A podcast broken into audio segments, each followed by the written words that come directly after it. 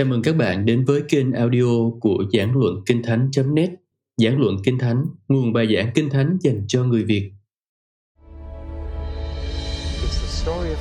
Đó là câu chuyện kể về cách Đức Chúa Trời tìm kiếm một nàng sâu cho con một của Ngài, mỗi sách một khác.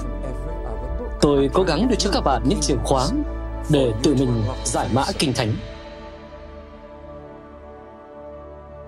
Giải mã Kinh Thánh cùng David Paulson Thư Corinto nhất và nhì, phần 1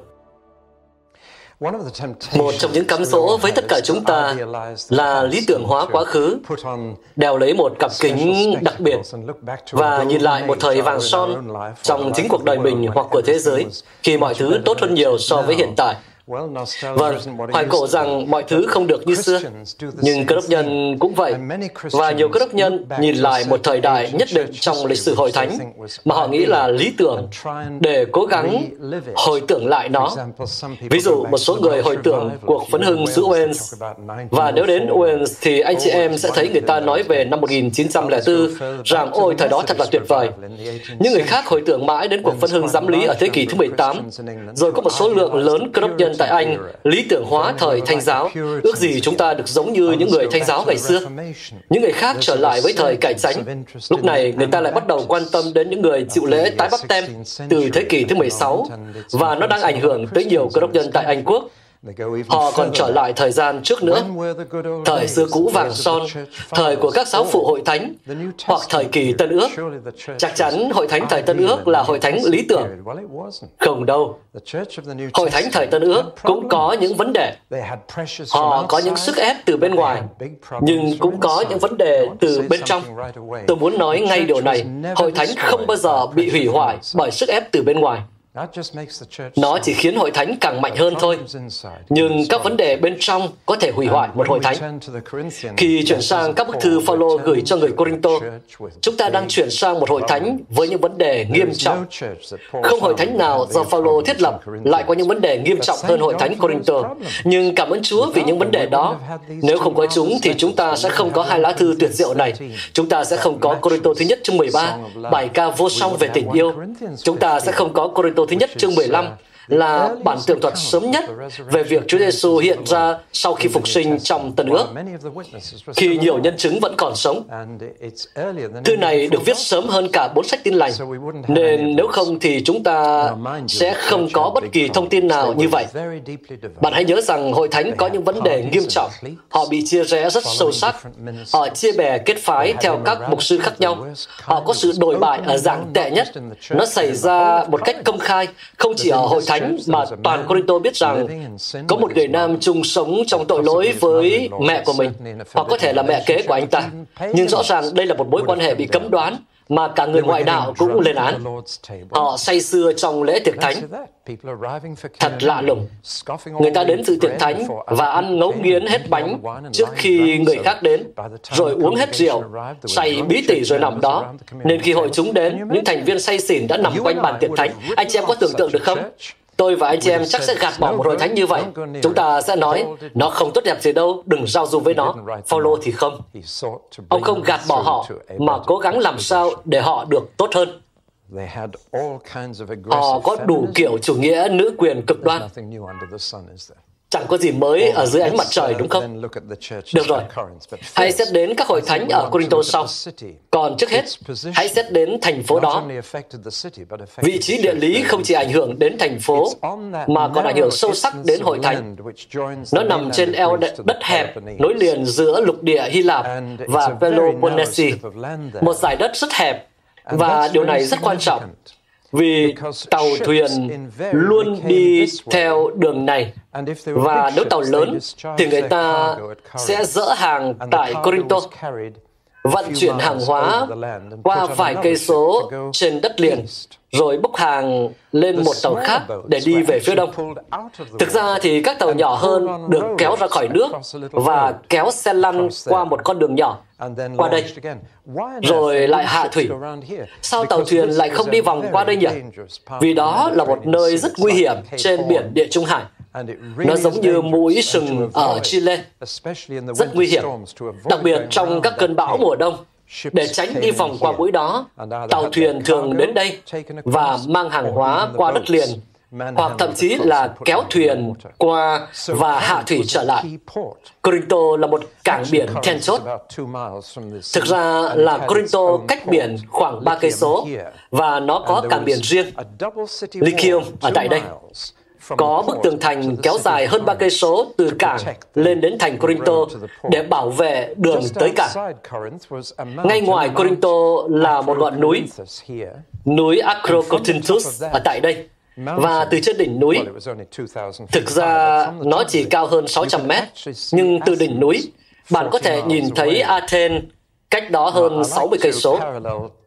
Tôi thích so sánh các thành phố thời cổ đại với các thành phố ngày nay.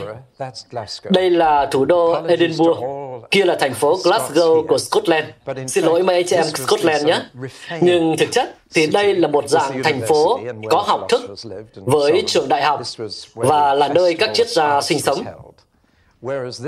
Đây là nơi tổ chức các lễ hội nghệ thuật, còn đây là cảng biển, nơi có đóng tàu và người Glasgow sống ở đây, còn người Edinburgh sống ở đây, để bạn mường tượng ra đôi chút. Nên Athens và Corinto là kinh địch của nhau, và cũng giống như Scotland, chúng nằm ở hai bên của màu đất hẹp, nối phần này với phần kia. Vâng, nói vậy để bạn cảm nhận được đôi chút về nơi đó.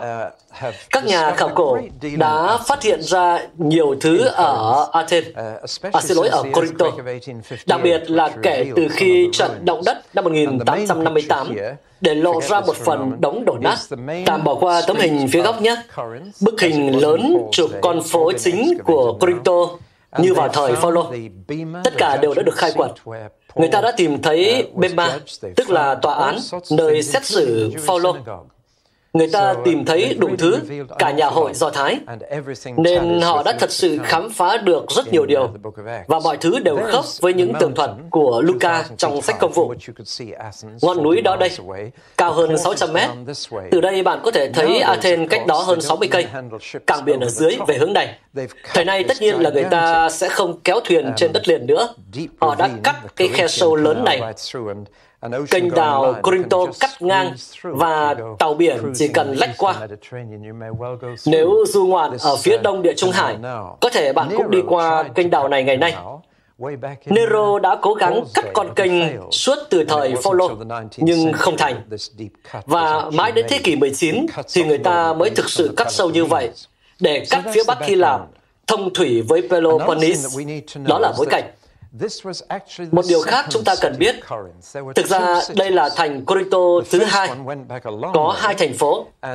Thành đầu tiên đã có từ lâu, nó rất giàu có và thờ cực kỳ nhiều thần tượng. Người ta thờ lạy chẳng hạn như Poseidon là thần biển và tệ hơn cả là Aphrodite Lần đầu họ có một đền thờ đồ sộ ở đây với 2.000 nữ tế. Thực ra chúng là gái điếm và cách thờ phượng thời đó khá kích thích. Người ta chỉ cần đến và quan hệ với một trong các thầy tế. Anh chị em có thể tưởng tượng được các tác động của điều đó. Chưa kể đây lại là một cảng biển với các thủy thủ. Vâng, nói thế là đủ hiểu rồi. Trên thực tế, gọi một người phụ nữ là Corinto, tức là gọi người đó là gái điếm, và Corinto hóa đã trở thành một động từ có thật trong tiếng Hy Lạp, nghĩa là quan hệ tình dục bừa bãi. Nó tai tiếng như vậy đó. Một thành phố tệ hại. Cũng xin nói thêm là địa vị của tất cả các nữ tế sẽ ảnh hưởng đến hội thánh Corinto. Vì những người nữ muốn làm công việc của người nam. Và bối cảnh này đã giải thích cho việc tại sao Phaolô muốn tập trung vào mối quan hệ nam nữ trong thư Corinto. Vâng, thành phố đó đã bị phá hủy, một thành phố tệ hại. Nó bị phá hủy bởi người La Mã vào năm 150 trước Đấng Christ. Rồi sau đó, không lâu sau khi Đấng Christ đến, người ta xây lại thành và đưa người đến ở tại đó, nhưng với thành phần dân cư rất khác. Hầu hết là những người đã được trả tự do, nghĩa là những người từng làm nô lệ đã tự chuộc mình hoặc kiếm được quyền tự do theo một cách nào đó. Vậy là cư dân trong thành là những người từng làm nô lệ. Nhưng một lần nữa, vì ở vị trí đắc địa nên họ kiếm được rất nhiều tiền, trở nên giàu có, đầy triển vọng buôn bán và nó lại trở nên một cảng biển đổi bại, có nghĩa là có rất ít quý tộc hoặc người có học. Thành này đầy những nhà buôn giàu tự bươn trải, những người tự thân. Vâng, điều đó lại một lần nữa ảnh hưởng đến những thành viên của Hội Thánh Corinto. Phaolô nói với các thành viên hội thánh rằng trong anh chị em không có mấy người thuộc dòng quý tộc, không có mấy ai có quyền thế. Anh chị em là những người rất bình thường, anh chị em từ tầng lớp đáy cùng của xã hội, và đúng là như vậy. Nhưng họ không nghèo, họ là những nhà buôn giỏi, họ giàu có, họ kiếm rất nhiều tiền, nhưng họ là những người đã đi lên từ đáy cùng bằng nỗ lực của bản thân. Những người từng làm nô lệ, hiện đang buôn bán tại cảng biển, Tất cả những bối cảnh đó khá quan trọng. Cả bối cảnh xã hội và bối cảnh đạo đức đều chen chân vào hội thánh. Thói trưởng giả học làm sang rất phổ biến giữa vòng những người không thực sự thuộc dòng dõi quý phái. Anh chị em hiểu ý tôi không? Những người đã leo lên nấc thang xã hội bằng nỗ lực của bản thân, dường như là kiểu trưởng giả tệ nhất, đúng không? Họ nghĩ mình cao quý và quyền lực vì họ đã làm vậy bằng nỗ lực của bản thân. Những người thực sự thuộc dòng dõi quý phái thường lại khá khiêm nhường. Nhưng những tay trưởng giả là những tay tự cố phất lên. Kiểu trưởng giả đó luôn bắt đầu so sánh mục sư này với mục sư kia, rồi bắt đầu chia bè kết phái trong hội thánh. Anh chị em thấy bối cảnh đó bước vào trong hội thánh như thế nào chưa ạ? Điều này xảy ra với tất cả các hội thánh của chúng ta. Ai trong chúng ta cũng có xuất thân, và khi đến với Đấng Christ, chúng ta không mất hết mọi xuất thân của mình ngay, mà mang nó vào trong hội thánh. Từ đó tạo ra những vấn đề không hẳn là vấn đề thuộc linh, mà là vấn đề xã hội, hiểu không ạ? Và có những vấn đề xã hội trong các hội thánh Anh Quốc. Đừng tự nói dối mình nha. Có những vấn đề đạo đức vì cớ xuất thân của chúng ta. Mỗi chúng ta lớn lên đều có quan niệm đúng sai khác nhau, và khi ghép chúng lại với nhau, một số cơ đốc nhân nói rằng động vào rượu bia là sai. Một số nói rằng chẳng sao, cứ như vậy. Một số nơi như Na Uy, cơ đốc nhân hút thuốc như đốt lò vậy. Còn những nơi khác thì không. Và những khác biệt về hành vi đạo đức này thường là do xuất thân, chứ không phải do nguyên tắc. Cơ đốc nhân chúng ta phải học cách sống chung với nhau dù cho chúng ta có xuất thân và sự giáo dục khác nhau. Tất cả những điều đó xuất hiện rất rõ trong thư Corinto. Tuy nhiên, hai trận chiến cam go nhất trong mọi hội thánh là đây. Cách giữ hội thánh trong thế gian và cách giữ thế gian xa khỏi hội thánh. Và hầu hết các vấn đề về chăn bày đều có thể đặt dưới hai đầu mục đó. Chúng ta sẽ đặc biệt thấy điều đó trong đây. Chúng ta nhận thấy rằng thành đầu tiên đậm chất Hy Lạp nhưng thành thứ hai thì đậm chất La Mã. Nó vẫn đổi bại hệt như vậy, nhưng là một kiểu văn hóa khác và văn hóa La Mã ảnh hưởng khá mạnh tại Corinto. Luật La Mã là luật tại Corinto. Paulo nhấn mạnh vào luật pháp, tức là thực chất một số thành viên hội thánh tại Corinto đã dùng luật để đấu tố nhau và việc kiện tụng rất rất phổ biến tại Corinto. Điều đó đã lẻn vào hội thánh, nên thực ra các thành viên trong hội thánh đã lôi các thành viên khác trong hội thánh ra tòa, kiện họ. Tất cả những điều này đặc biệt gợi nhớ đến một cộng đồng tự bươn trải với những con người leo lên nấc thang danh vọng bằng chính những nỗ lực và khả năng kiếm tiền của bản thân. Phức tạp hơn nữa là ở đây không chỉ có hai thành Corinto, mà Phaolô còn viết bốn bức thư cho thành Corinto vào thời của ông. Chúng ta chỉ có hai trong số đó. Tôi sẽ lại làm đầu các bạn rối rắm hơn nữa khi nói điều này, rằng Corinto thứ nhất thực chất là bức thư thứ hai ông gửi cho người Corinto, và Corinto thứ nhì thực chất là bức thư thứ tư ông gửi cho Corinto. Có hai bức thư khác đã thất lạc, và chúng ta chỉ biết là thật may vì chúng đã thất lạc. Một bức thư rất vội vàng, mà có lẽ sau này Paulo hối tiếc vì đã viết nó ra. Ông thừa nhận rằng ông đã viết vội, và ông đã viết quá gấp rút.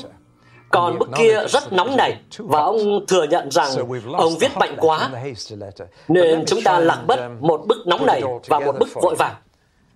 Nhưng hãy để tôi cố gắng tổng hợp hết lại cho anh chị em, nếu có thể và cũng phức tạp đấy. Thực chất thì Phaolô đã đến thăm thành này ba lần.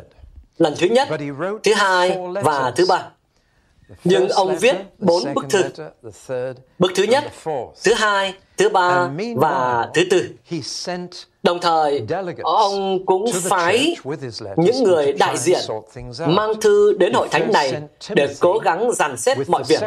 Đầu tiên, ông phái Timothy mang bức thư thứ hai, tức Corinto thứ nhất của chúng ta phức tạp nhỉ? Nên nếu bạn viết số 2 thay vào số 1 và số 4 thay vào số 2 thì là đúng. Nên ông đã sai Timothy. Tôi e là Timothy quá rụt rè và ông để hội thánh đó rơi vào tình trạng còn tệ hơn trước. Ông đã quay lại và báo với Phaolô rằng họ tệ hơn bao giờ hết, họ không hưởng ứng cách giải quyết của con. Tít thì nghiêm khắc hơn. Chúng ta sẽ thấy điều đó khi nghiên cứu các bức thư gửi Timothy và Tít Tít cứng rắn, còn Timothy thì rụt rè. Nên sau khi chuyến thăm của Timothy thất bại, Phaolô đã phái Tít đến và Tít đã xử lý họ ổn thỏa và mang tin vui hơn về.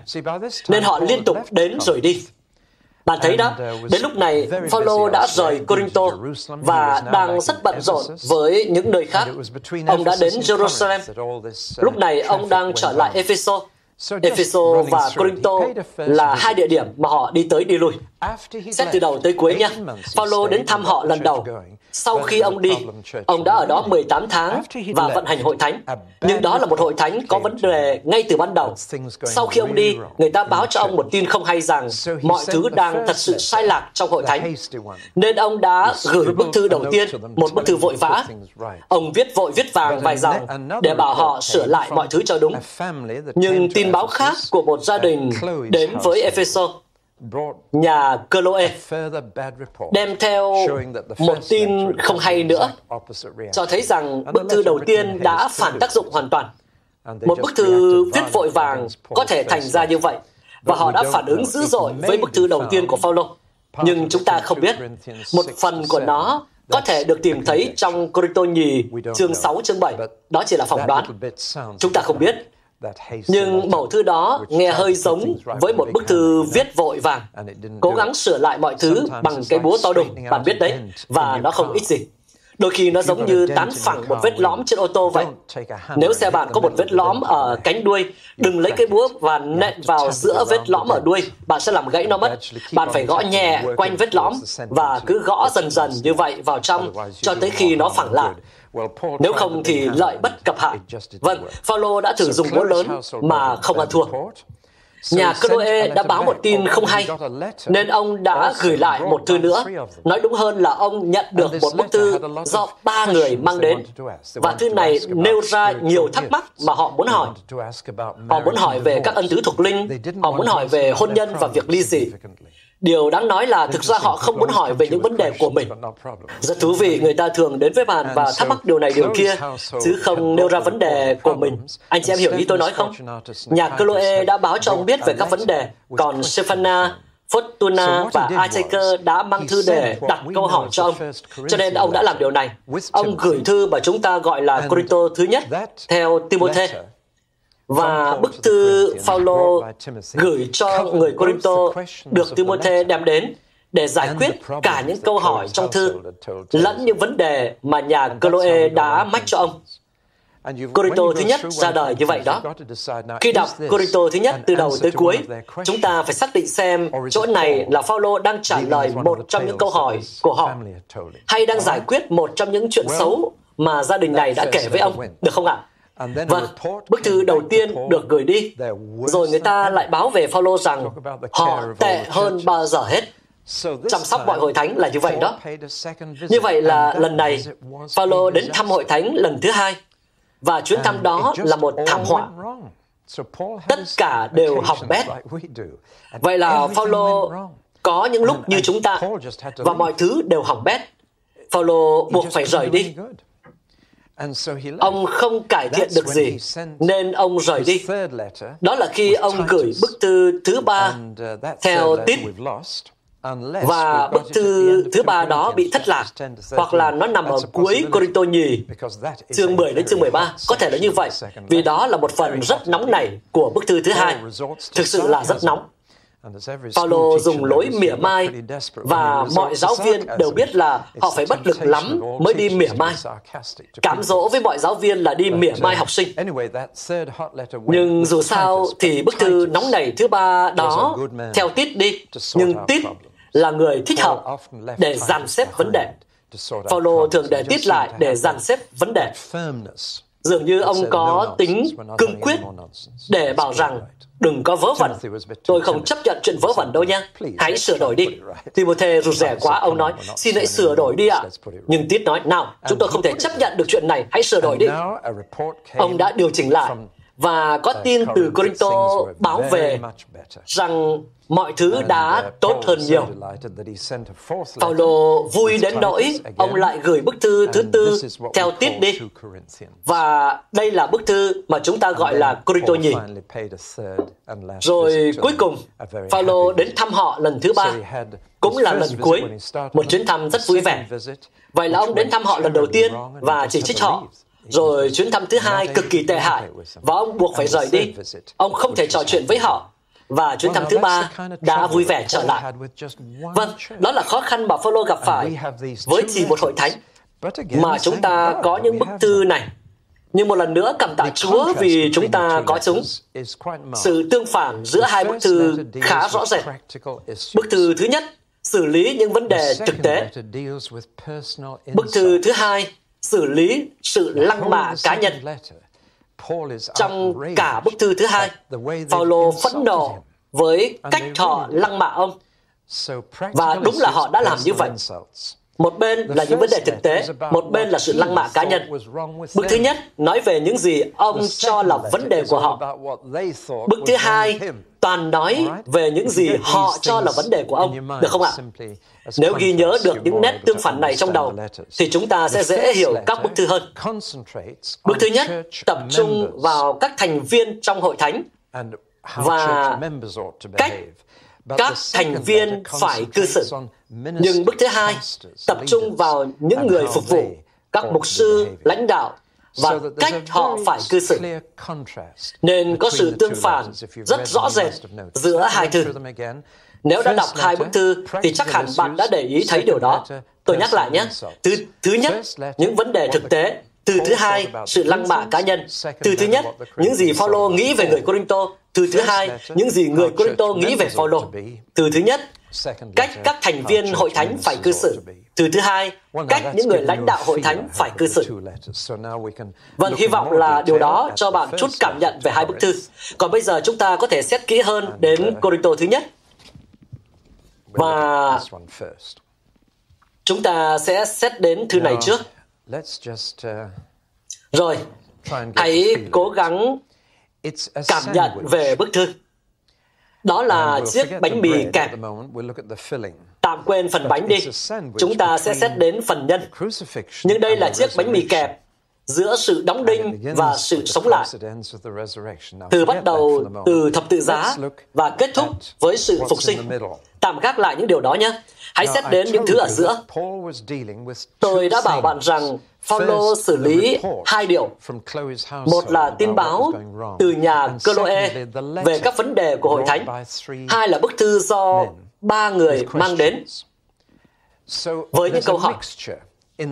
Vậy là có sự pha trộn trong phần nhân của chiếc bánh kẹp giữa việc Phaolô xử lý những vấn đề mà người ta báo với ông và trả lời những câu hỏi đề cập ở trong thư. Nhưng ông không xử lý hết bên này rồi mới sang bên kia. Kiểu như ông xen kẽ bên này với bên kia. Tôi nghĩ là để ngụy trang một chút nhằm đưa những gì ông nghe được vào. Anh chị em hiểu ý tôi nói không ạ? Vậy là ông giải quyết một loạt các vấn đề. Nhưng khoảng 2 phần 3 hoặc chỉ hơn một nửa những vấn đề mà ông nghe được cùng với nửa số câu hỏi của họ Hiểu không ạ?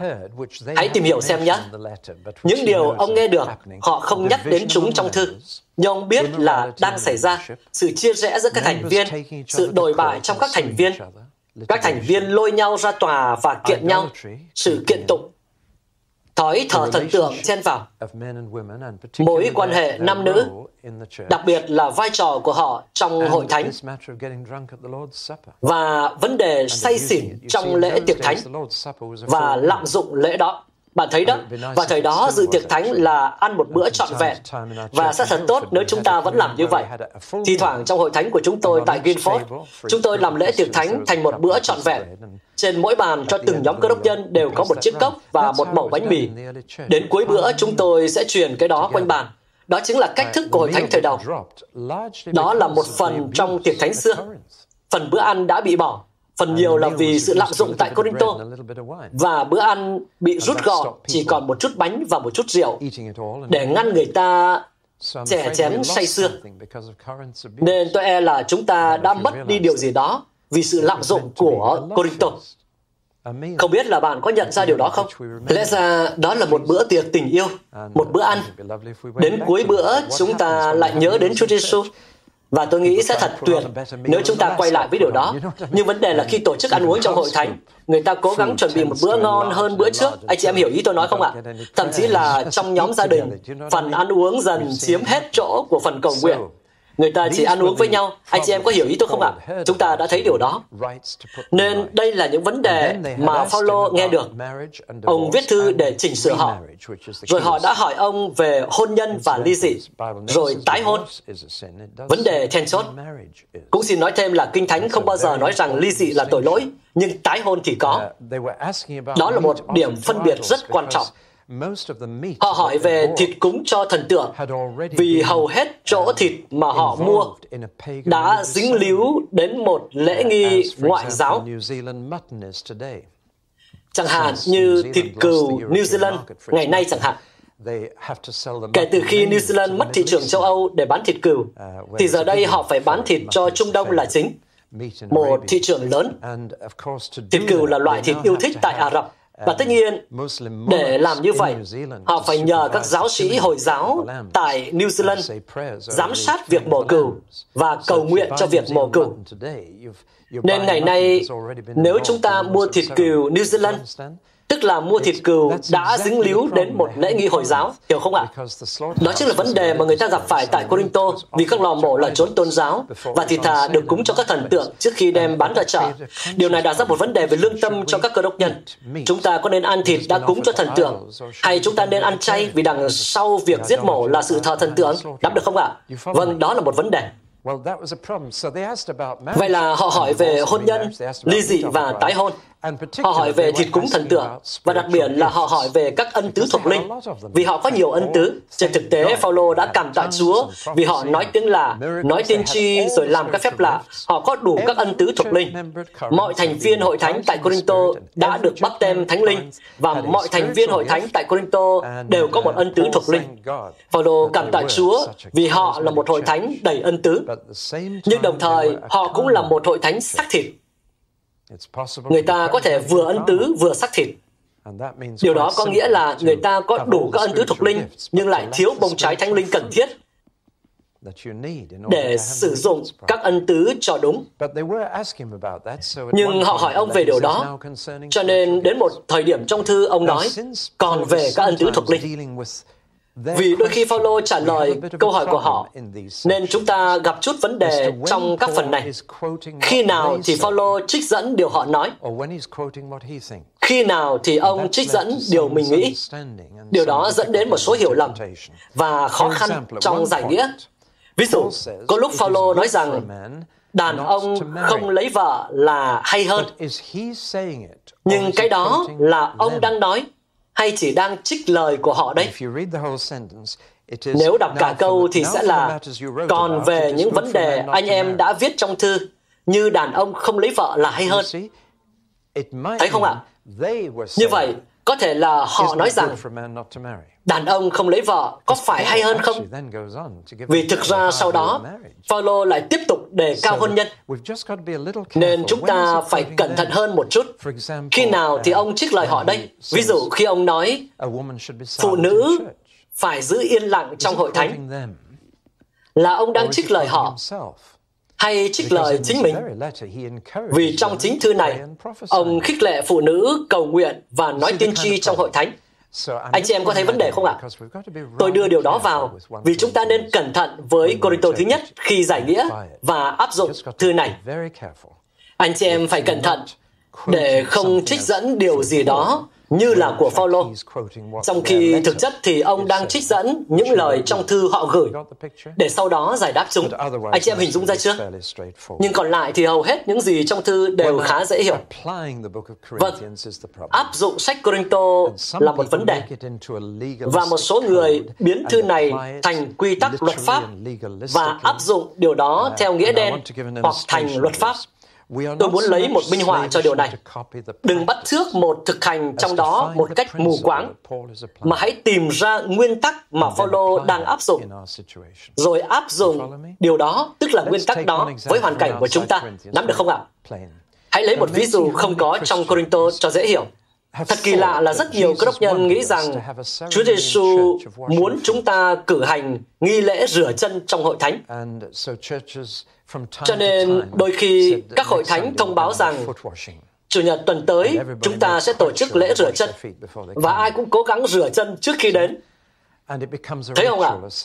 Điều đó trở thành một nghi lễ, nghi thức và ý tôi thì đó là áp dụng kinh thánh theo chủ nghĩa kinh luật.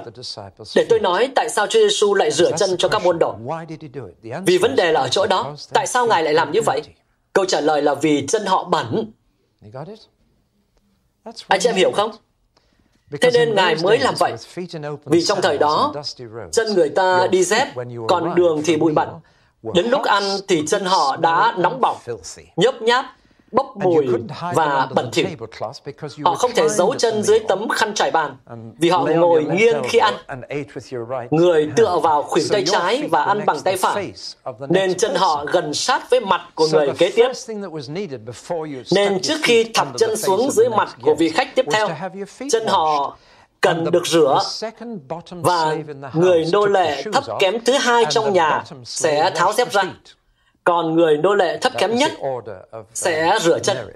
Thứ tự trong nhà là như vậy. Thế nên Giăng Baptist mới nói, tôi không xứng đáng cởi dép cho Ngài, làm người nô lệ thấp kém thứ hai của Ngài. Và Chúa Giêsu đã rửa chân cho họ. Ngài làm như vậy vì chân họ bẩn. Họ cần được rửa chân và Ngài làm như vậy để thể hiện rằng một cơ đốc nhân, một người theo đấng Christ cần hạ mình đáp ứng những nhu cầu thấp nhất của người khác. Nhưng lễ rửa chân không phải là điều Ngài theo đuổi. Công việc tương đương trong thời nay sẽ là đi rửa xe cho nhau ngoài kia. Vì đó là thứ bị bẩn trên đường chúng ta đến đây, hiểu không ạ? Khi bắt trước một thực hành nào đó một cách mù quáng, chúng ta bỏ lỡ mất nguyên tắc và biến nó thành nghi lễ, trong khi lẽ ra nó là sự khiêm nhường phục vụ lẫn nhau, dù có bị bẩn đến thế nào khi làm việc đó. Vâng, hãy xét đến Corinto thứ nhất chương 11. Phụ nữ có nên đội mũ không? Đây là một ví dụ điển hình cho việc cơ đốc nhân làm mọi thứ rối tung cả lên. Trước hết thì Corinto thứ nhất không nói gì về mũ Mỹ cả. Từ đó không xuất hiện luôn khăn trùm thì có. Nhưng từ này chỉ xuất hiện có một lần trong cả chương. Và nó xuất hiện như sau. Mái tóc dài được ban cho người như một khăn trùm. Không có một câu nào nói rằng phụ nữ nên đội khăn trùm. Mũ lại càng không. Thực ra đoạn này nói về tóc, rằng tóc đàn ông phải ngắn hơn tóc phụ nữ. Và ông nói nhiều đến việc đàn ông để tóc dài, cũng như phụ nữ để tóc ngắn. Nói một cách đơn giản, thì nguyên tắc là người ngồi sau anh chị em trong hội thánh nên biết được rằng họ đang ngồi sau một người nam hay người nữ. Nguyên tắc sâu xa hơn là người nam và người nữ khác nhau. Vì thông điệp thật sự không phải là về mũ Mỹ hay tóc tai, mà là về việc làm đầu. Nguyên tắc đơn giản là khi nhìn vào một người nam, chúng ta cần nghĩ đến đầu anh ta. Nhưng khi nhìn vào một người nữ thì chúng ta cần nghĩ đến mái tóc của cô ta. Điều đó chỉ rõ sự khác biệt giữa người nam và người nữ. Như Đức Chúa Trời là đầu của Đấng Christ, Đấng Christ là đầu của mọi người nam, còn người nam là đầu của người nữ. Đoạn này nói về cái đầu, làm sao để thấy được đầu người nam bằng cách để tóc ngắn và để không thấy đầu người nữ bằng cách để tóc dài. Hiểu nguyên tắc không ạ? Nhưng nguyên tắc sâu xa hơn là trong đấng Christ, chúng ta vẫn là nam và nữ. Chúng ta không bị vô tính. Chúng ta vẫn mang giới tính mà Chúa tạo dựng. Và khi thờ phượng Chúa, chúng ta không thờ phượng Chúa như những con người, mà như những người nam và người nữ. Chúng ta sẵn sàng chấp nhận giới tính mà Chúa tạo dựng. Thế nên thói đảo trang hay mặc đồ của người khác giới mới bị lên án trong Kinh Thánh.